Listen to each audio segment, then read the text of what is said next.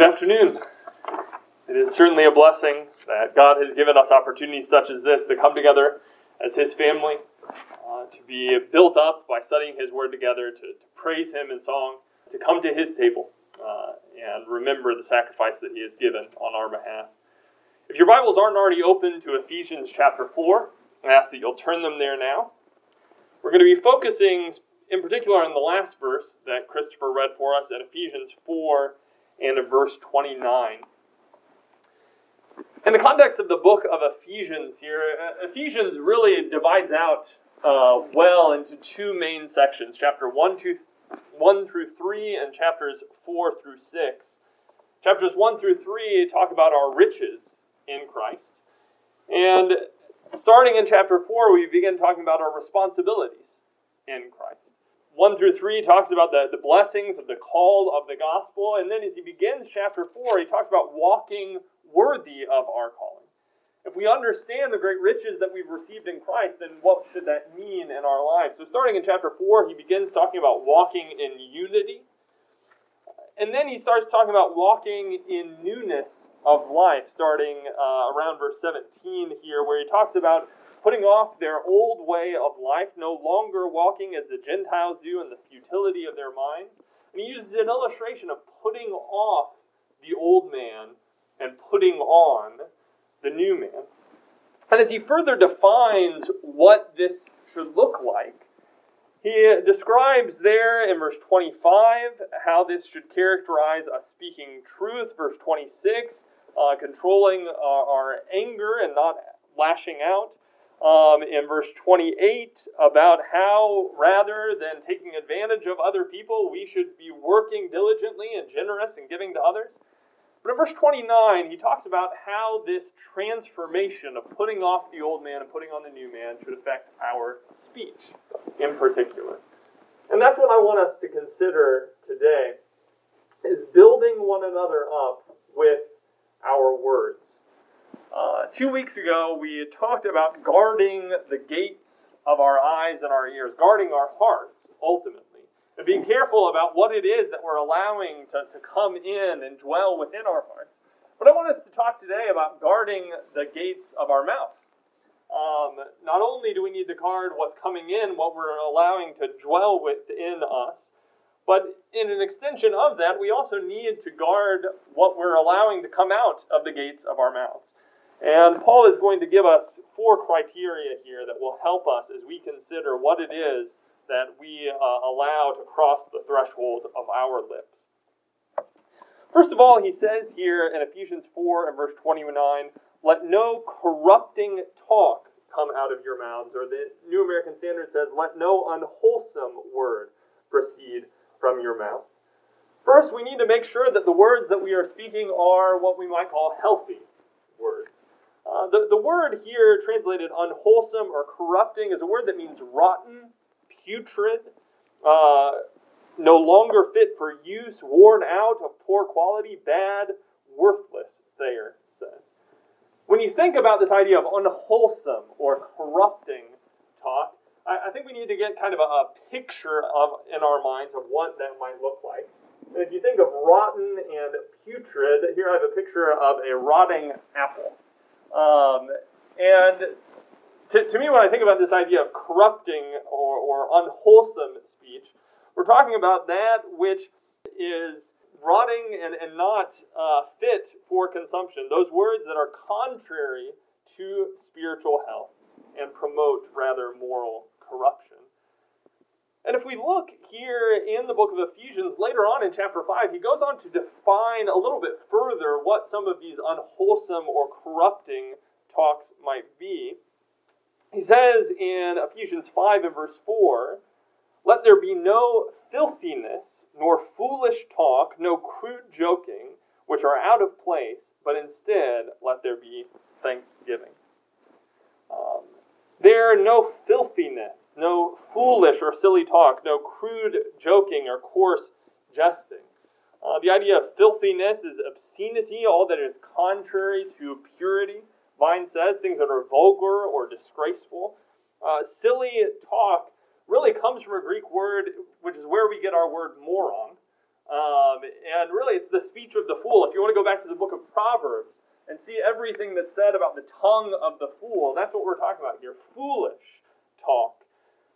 Or coarse jesting, uh, crude joking, rude or offensive humor, making light of that which uh, should be approached with reverence and sobriety. What, what words would fall into this category of unwholesome or corrupting speech? Well, I, am clearly not going to put a list of uh, profane words up on the TV today to let you know what, what all words you shouldn't be, be saying, but, but hopefully we can talk about some principles that will help us differentiate between what is wholesome uh, and what is profane or obscene. Certain words are not obscene at all when used in the right context, though. And I think a great deal of what qualifies something as profane or obscene is, is the way in which we say it. For, for instance, Erin and I, a long time ago, used to have a TV Guardian, uh, a little black box that would read the closed captioning on movies or on TV. And if a bad word came up, it would mute out the television for a second, and it would come up with some replacement uh, word uh, in the closed captioning below. Uh, but there were times that we would be watching, and there was one time uh, that uh, a rooster crowed uh, on the, the television, and so the closed captioning said cock-a-doodle doo, and it muted out, and it came up and it said jerk-a-doodle doo. obviously, here we, we recognize that the TV Guardian can't differentiate the context in which things are used, but we recognize that there are words that within themselves have a proper context, have a proper use. Uh, and in fact, most words have a proper context, and yet you add a what the or a uh, oh my before it, and suddenly it becomes profane. Why is that? Well, you know, one of the Ten Commandments, Exodus 20 and verse 7, tells us, You shall not take the name of the Lord your God in vain. Is God's name a curse word? not in the proper context. Certainly not. We should be speaking the name of the Lord at, at all times. Uh, many times we're going to talk about God today as, as we go through His Word. However, it's the way in which we use it, it's the attitude and mindset behind it. Because if we become flippant in our use of God's name, and don't treat it with the reverence and the seriousness that it deserves, that becomes corrupt and profane and unwholesome speech. Jesus in, in the uh, model prayer says, Hallowed be your name. And the very idea of profanity, the idea of something being profane, is to treat something holy or sacred with great disrespect, abuse, or irreverence. In Leviticus chapter 22 and verse 32, the Lord says to his people, You shall not profane my holy name, but I will be sanctified among the sons of Israel. What is he saying? He's saying this needs to be treat, treated as holy. You need to treat it with the reverence that it deserves. Do not make it profane. In Leviticus 22 and verse 2, uh, he tells the sons of Aaron, he says, Tell Aaron and his sons to be careful with the holy gifts of the sons of Israel, which they dedicate to me, so as not to profane my holy name. What, what, what is the core meaning of profane or profanity? It's taking something holy, something that's supposed to be setting apart, and dragging it through the mud, treating it flippantly or irreverently. Uh, and most curse words are ultimately taking something that is supposed to be viewed as holy or serious or sacred or private and treating it very flippantly, uh, treating it as something commonplace. In fact, most curse words come from a der- derivative of something either religious in nature or sexual in nature. Because certainly we understand religious things, God, His name, hell, somebody being damned to hell, those are serious things. Those are things that we should not be taking lightly.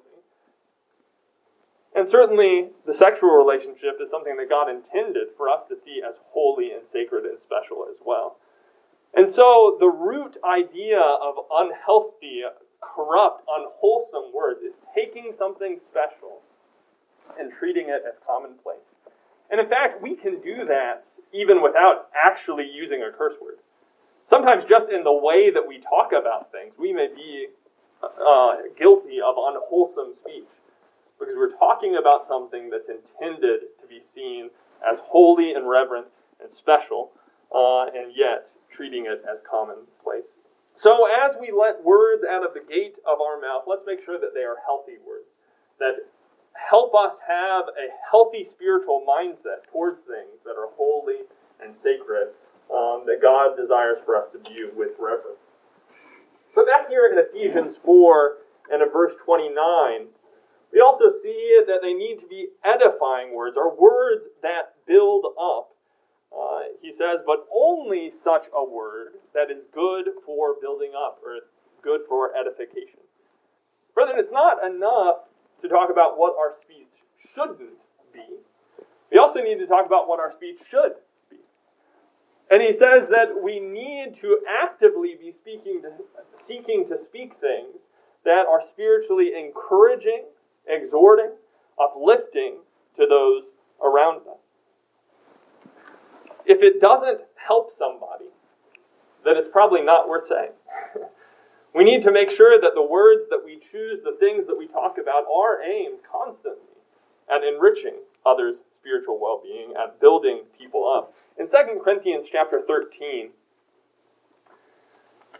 towards the end of Paul's second letter uh, here to the church in Corinth, he says in chapter 13 and verse 10, For this reason I write these things while I am away from you that when I come, I may not have to be severe in my use of the authority that the Lord has given me for building up and not for tearing down. Now, Paul had to say some things uh, in his letters to the church in Corinth that uh, involved rebuke and correction, some things that might be very difficult to hear, that might have, have, have hurt and yet, Paul's making it very clear that his intention, both when he is writing from far and when he comes there in person, his goal, what God has entrusted him to do, is to build them up, not to tear them down. And so, everything that he says, whether it be easy to hear or hard to hear, is aimed at that ultimate goal of building them up. Is that our goal and our purpose when we speak? Are, are we consciously thinking about that in the words that we choose and the things that we say? And certainly, this doesn't mean that there isn't a place for criticism and critique and correction. But we need to be very careful that that is genuinely constructive criticism. That it's not just me wanting to, to vent my frustration or me wanting to get something off my chest, but that it's genuinely aimed at building others up. In fact, earlier in this book of Second Corinthians, if you want to turn to chapter 7, you see here what Paul says about some of the rebukes that he had given to them. In 2 Corinthians chapter 7, we'll start reading in verse 8. He says, For even if I made you grieve with my letter, I do not regret it, though I did regret it. For I see that the letter grieved you, though only for a while. As it is, I rejoice, not because you were grieved, but because you were grieved into repenting. For you felt a godly grief, so that you suffered no loss through us. For godly grief produces a repentance that leads to salvation without regret, whereas worldly grief produces death. For see what earnestness this godly grief has produced in you, but also what eagerness to clear yourselves, what indignation, what fear, what longing, what zeal, what punishment. At every point, you have proved yourselves innocent in this matter. Paul had to say some pretty hard things, some things that brought grief to their hearts, that hurt to hear. But he didn't regret it because of what it produced within them. His words ultimately were not aimed at grieving them, were not aimed at tearing them down. His words were aimed at motivating them to make the necessary changes, to repent. A repentance, he says, that leads to salvation. Uh, and so we need to make sure that whatever we say, even in correction, even in rebuke, is consciously and intentionally focused on building others up. Um, I know it, it's very easy to have a tendency to, to be quick to criticize and yet very slow to commend. Uh, we, we need to train ourselves to be very slow to criticize. There's going to be times where it's necessary. Well, let's make sure that it's necessary. Let's make sure that that's not just me getting something off my chest. In fact, look later on here in chapter 7. At the very end of this chapter, in verse 16, notice what he then says to the Corinthians. He says, I rejoice because I have complete confidence in you. Paul didn't just focus on correcting them, he also made a very intentional effort to build them up and encourage them. And in fact, if you look through all of Paul's letters, time and time and time again, we see him talking about the confidence that he has in him, that they will hear this, that they will change. Uh, we see the same uh, thing in the book of Hebrews, in Hebrews 6 and verse 9, after a very intense rebuke that has been given. Says, But we are confident of better things concerning you, brethren. We need to make sure that we are also quick to say things that, that will commend and encourage and build others up. Romans 12 and verse 10, the ESV says, Outdo one another in showing honor or give preference to one another in showing honor. It can take several encouraging words to repair the damage done by one critical and unkind word. We need to be looking for opportunities to compliment and encourage others, to build them up, to motivate them uh, in their spiritual growth. And I think this is especially uh, applicable and necessary in areas where we may differ in areas where we may have different perspectives. Um, turn with me to Romans chapter 14. In Romans 14, we see Paul addressing some areas where, where people had very different convictions on things, specifically as it applied to, to what extent they needed to follow some of the, the food laws or festivals of the Old Covenant. But read with me, and we'll actually start in verse 13 here in Romans 14, starting in verse 13, says, Therefore, let us not pass judgment on one another any longer, but rather decide never to put a stumbling block or hindrance in the way of a brother. I know and am persuaded in the Lord Jesus that nothing is unclean in itself, but it is unclean for anyone who thinks it unclean. For if your brother is grieved by what you eat, you are no longer walking in love. By what you eat, do not destroy the one for whom Christ died. So do not let what you regard as good be spoken of as evil. For the kingdom of God is not a matter of eating and drinking, but of righteousness and peace and joy in the Holy Spirit. Whoever thus serves Christ is acceptable to God and approved by men. So then, let us pursue what makes for peace and for mutual upbuilding. Here in context, these are not issues of objective right and wrong uh, of something being biblical and something being unbiblical. Uh, these are issues of, of personal conscience and conviction.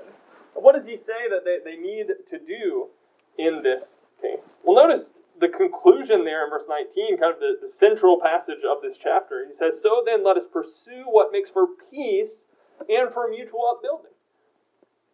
Don't don't use these differences in perspective or conviction as an opportunity to, to tear one another down. It's very easy when I have a certain conviction and perspective on how something needs to be handled or how something needs to be viewed, uh, to then let that be the standard, and if somebody isn't meeting my standard, to, to beat them down because of it. But that's not the attitude here. They're not to despise one another, they're not to judge one another, but they're to focus on what they can do to build each other up. And it's not that there weren't biblical principles that applied to this issue either. In fact, Paul says there in verse 14, I know and persuaded in the Lord Jesus that nothing is unclean in itself. But he recognizes there are people in their spiritual growth who he calls weak in this passage, who are at a point where in their conscience and in their conviction, they feel like this is, is how they need to handle the situation.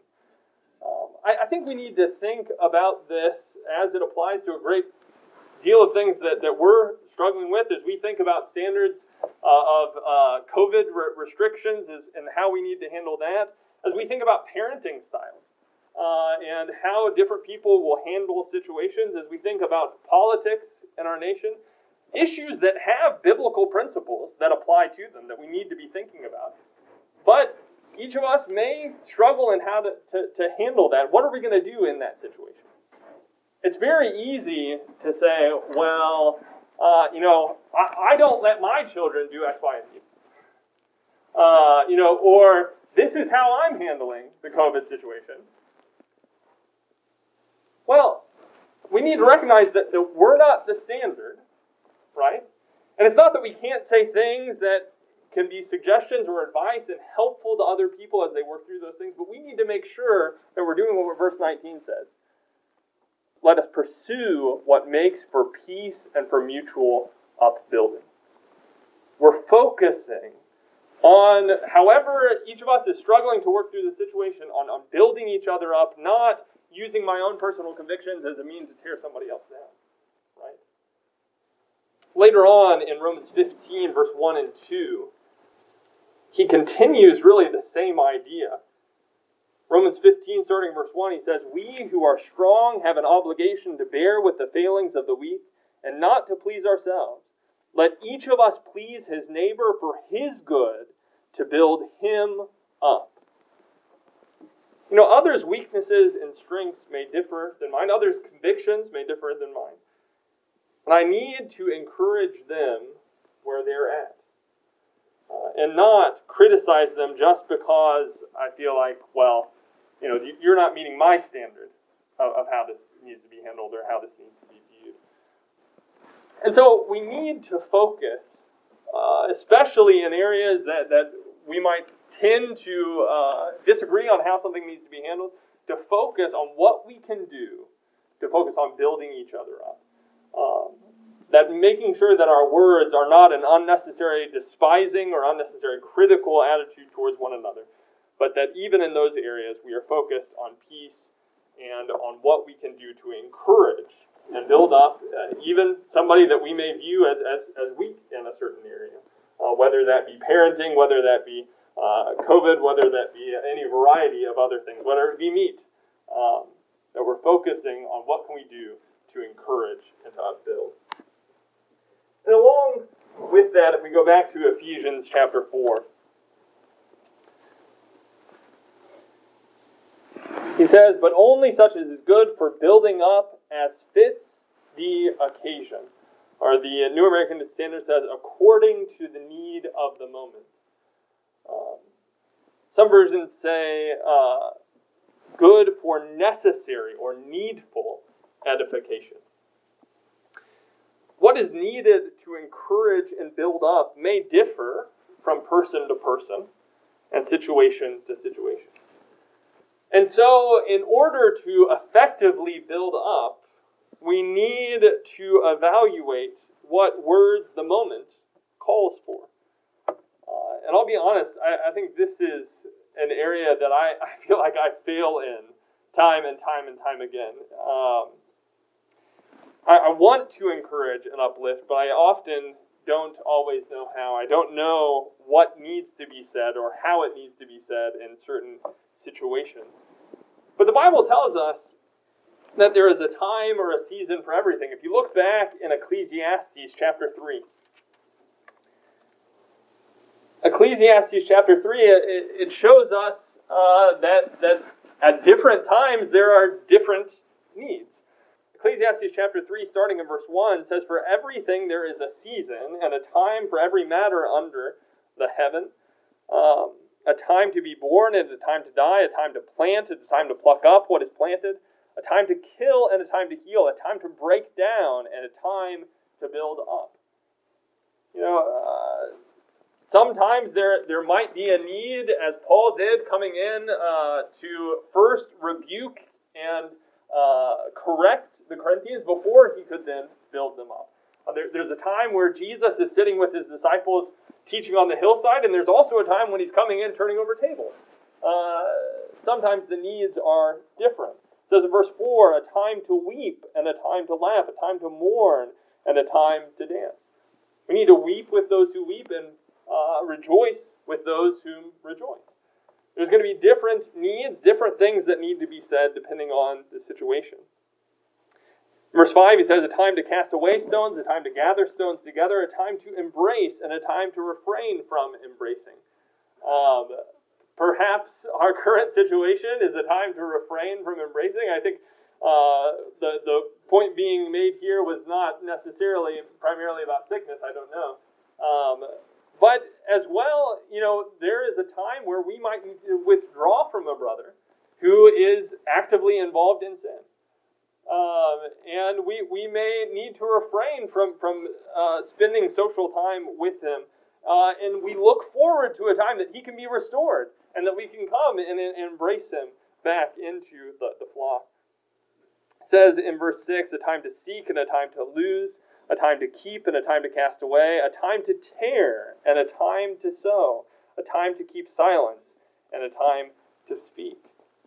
Uh, you think about Job's friends there. Uh, the best thing that they did was sit with him in silence. Uh, and it was not a time to speak for them, at least certainly not the, the things that they said were not uh, needful in the moment. Um, and in verse 8, a time to love and a time to hate, a time for war and a time for peace. Uh, we need to love the sinner and yet hate the sin, uh, to show tolerance and forbearance for the weak, but also to fight diligently against the uh, corrupting influence of false teaching. Uh, and so we need to make sure as we think about what we are speaking, of being aware of what this situation is and what the needs are in this situation. Proverbs chapter 25 and verse 11 says, Like apples of gold in settings of silver is a word spoken in right circumstances. Um, says, a word fitly spoken. Uh, and the, the Hebrew phrase there is literally a word spoken on its wheels. Now, that may be kind of hard for us to, to visualize, but I think the idea is that it rolls in smoothly with, with no harsh edges or corners to cause friction or hinder the message. Uh, a word spoken in the right way at the right time as to do the most effective good. Uh, and he calls that apples of gold in settings of silver. In contrast to that, Proverbs chapter 25 and verse 20 says, Like one who takes off a garment on a cold day, or like vinegar on soda, is he who sings songs to a troubled heart. Words not fitly spoken. So, how is it that we learn to say the right thing at the right time? Uh, I think there's two things that we can think about here. First of all, if we're going to say the right thing, we need to be going to God's Word.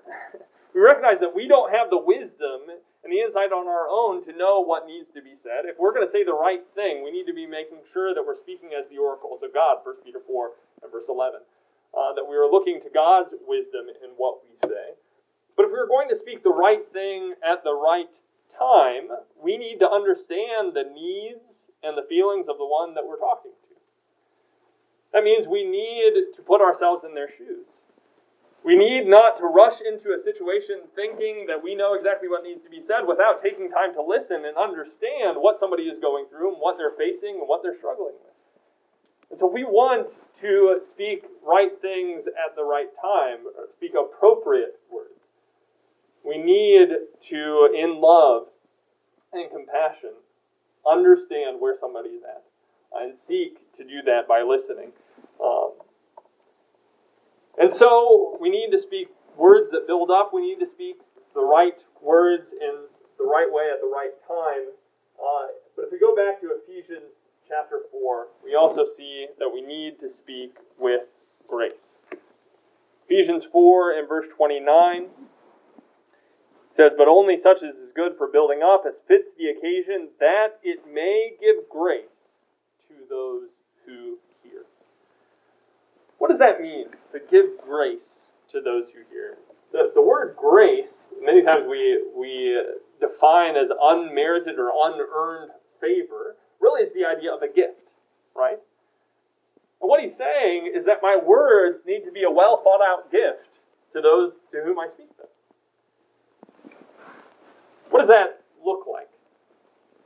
You know, if, if you want to give a good gift, you, you need to think about what would be most appreciated, uh, most useful to the one that you're giving it? Uh, I'm not going to buy Erin a circular saw for Christmas because she wouldn't appreciate that, right?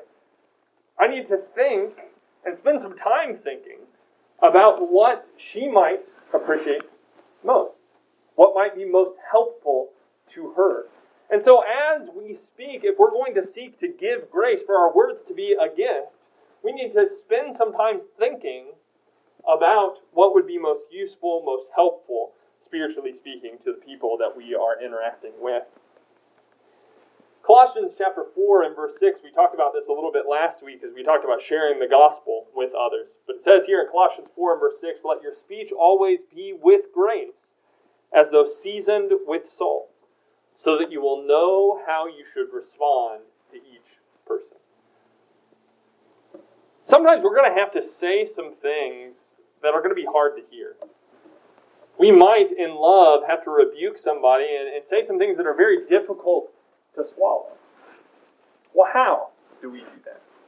Does we season that speech with grace? Why, why is it that you put salt on your food? Or you put some seasoning on your food? It's, it's to uh, enhance the flavor, to make it more palatable. Maybe you've had the experience of, of being set, uh, have a, a dish set before you that was rather hard to choke down. Uh, maybe you, you get some, some salt or, or uh, in our case, some sour cream uh, and, and put that on there, make it a little bit easier to more palatable to swallow. Well, there are going to be some times that we're going to have to say some things that are going to be very, very hard for people to accept and swallow. How are we going to do that? We're going to pour on the grace. We're going to make sure in the way that we say that, that we're saying it with as much love and compassion and understanding and humility and gentleness as, as possible. If you need to give a rebuke or some needed uh, criticism, shower it with grace. You and your spouse have some disagreement, shower your speech with grace. You need to have a difficult conversation with your children, shower your speech with grace. You know, Paul often in his letters uh, commended the brethren, thanked God for the brethren, many times at the beginning of his letters before he got into some of the correction uh, and rebuke that he needed to address. Paul was, was very in, intentional about building up the brethren and encouraging them and saying things that would make it easier for them to accept uh, some of the, the correction and instruction that he had to give. And so this involves showering our speech with gentleness, humility, sincerity, and love things that make our speech easier to swallow. In Proverbs chapter 15 and verse 1, we read, A gentle or a soft answer turns away wrath, but a harsh word stirs up anger. Uh, when, when we were younger in our uh, elementary age Bible classes growing up, my mother put together uh, Bible verses uh, by the ABCs. And for every letter of the alphabet, alphabet, we had a different memory verse to remember. I, I, I don't know that I could get very far in those ABCs today, but I do remember what A was. It was Proverbs 15, verse 1. A soft answer turns away wrath. Uh, I think it's appropriate that that's at the beginning of our ABC's Bible verses uh, because it's extremely important when we think about our communication with other people. Uh, it's not just about what you say, and when you say it, it is about how you say it as well. James tells us that the tongue is the hardest part of the body to control in James chapter 3. It says it's a world of iniquity set on fire by hell. But we are urged to have a bridle on our tongues. We must guard the gates of our mouth and be very careful about what words we allow to come out. And so here in Ephesians chapter 4, I think Paul gives us some helpful criteria to think about as we open our mouths in communicating with, with one another or people in the world around us. Are our words spiritually healthy? Or are they profane and corrupt? Are our words more likely to help build up? Or are they more likely to tear somebody down? Are these words that are most needful and appropriate to the situation? Are these words harsh or are they gracious and easy to swallow? Brethren, if you recognize that these do not describe your words, and you need to publicly confess before the brethren here to ask for the prayers of the brethren, uh, we will be glad to, to, pray together with you today. We're, we all are growing, we're all struggling um, to be who God wants us to be, and we want to help one another in that walk. If there's any way that we can help you today in your spiritual walk, that's why we're here.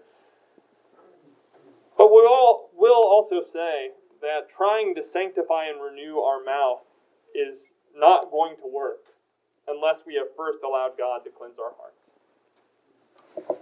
And if you have not put off the old self and allowed Christ to put on the new self, if you haven't buried the old man of sin in baptism, we want to give you that opportunity today.